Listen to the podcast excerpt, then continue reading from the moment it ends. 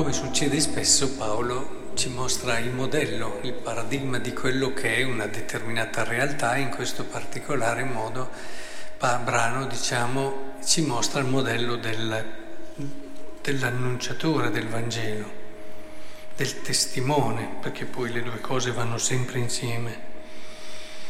Ed è bellissimo ascoltare Paolo. Pensate se l'annuncio del Vangelo diventasse una professione. A volte si vedono, no? Ci sono anche proprio delle realtà con tantissimi giri economici, che, non, non cristiani, ma che è una professione. In un qualche modo nel loro orario fanno le loro ore, predicano il Vangelo, nel senso di quello che loro ritengono il Vangelo, e fanno questo lavoro, questa professione. E stride subito, c'è qualcosa che non va. Non è il compito di attori o comunque di persone che devono raccontare qualcosa che possono anche non aver sfiorato o neppure incontrato. Il, il predicatore, come dice qui San Paolo, è una persona che proprio perché ha incontrato Cristo non può fare a meno di annunciarlo. A tanti di noi succede in modo molto più semplice, no? Stai vedendo qualcosa di straordinariamente bello e desideri che chi ami l'approvi anche lui, oppure desideri che il maggior numero di persone possa godere di quello che ti fa felice in quel momento. Beh, se questa è un'esperienza molto umana, molto semplice, mettetela nell'ordine della grazia e comprendete lo spirito e l'animo del predicatore. Fratelli, non è per me un vanto predicare, è un dovere, perché fa parte di me, non posso farne a meno. Non un dovere estrinseco, ma un dovere che nasce dal di dentro, un dovere che fa capire che questa è la sua vita. Quando incontri Cristo non incontri semplicemente una persona interessante, una persona potente, una persona che fa dei miracoli, una persona che... Infatti, a volte dico a quei cristiani che sono molto portati a cercare i miracoli, ma guarda che rischi di vedere il cristianesimo come qualcosa al di fuori di te o sempre troppo riferito a te. Ci sono questi due movimenti, no?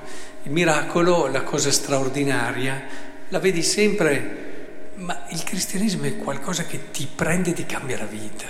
Il miracolo queste cose non le fa. A meno che non si consideri miracolo, come sarebbe giusto, la conversione, che è il più grande miracolo che ci sia. Se volete andare a cercare dei miracoli, andate a cercare le conversioni, perché gli altri miracoli li può fare anche il diavolo. L'unico miracolo che non può fare il diavolo è la conversione di un cuore.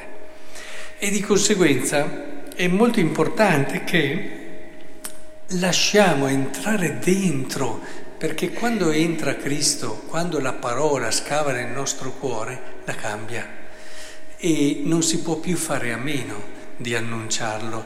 E lo capisci subito quando chi ti annuncia il Vangelo, sia un consacrato ma anche un laico, quando ti annuncia il Vangelo te lo annuncia perché è la sua vita. È la sua vita, non ti sta raccontando una bella storia, una meravigliosa storia che parla di un uomo giusto, eccetera, morto ma che poi è risorto, non ti sta raccontando una bella storia, ti sta raccontando la sua vita, di come la sua vita ha incontrato Cristo e l'ha cambiata. E, e allora tutto no, in te, Paolo arriva addirittura, ero libero da tutti, mi sono fatto servo di tutti per guadagnare il maggior numero, ma non perché hai bisogno di numeri. Eh, c'è della gente, hai visto quanta gente c'era? È sicuramente una buona cosa, non è mica detto.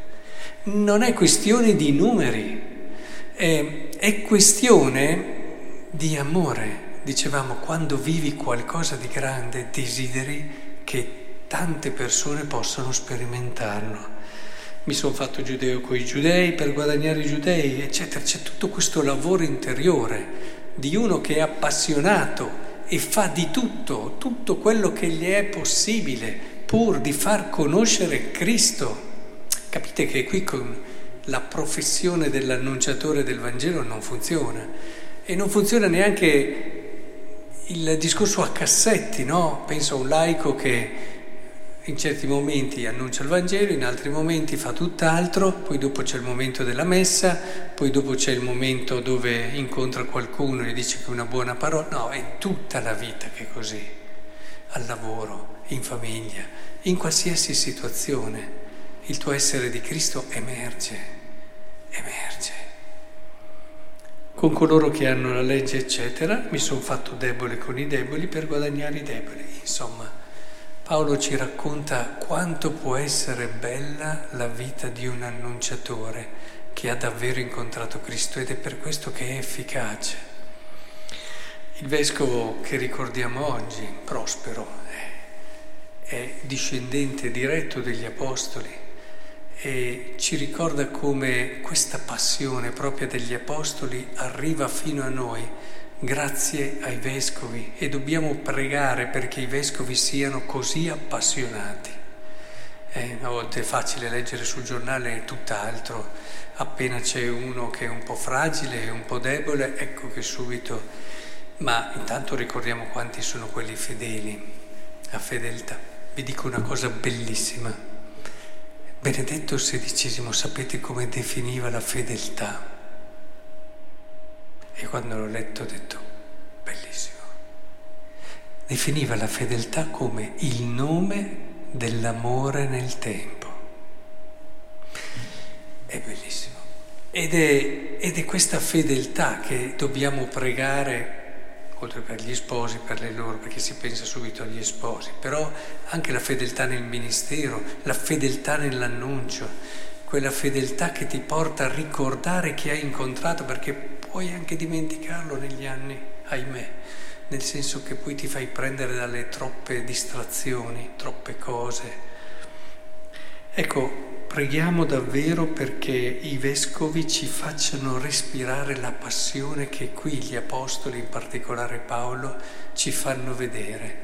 E questo rinnovi il nostro essere testimoni, laici o consacrati, e le persone che ci incontrano non abbiano bisogno di sentirci parlare, ma lo capiscano subito da quello che siamo.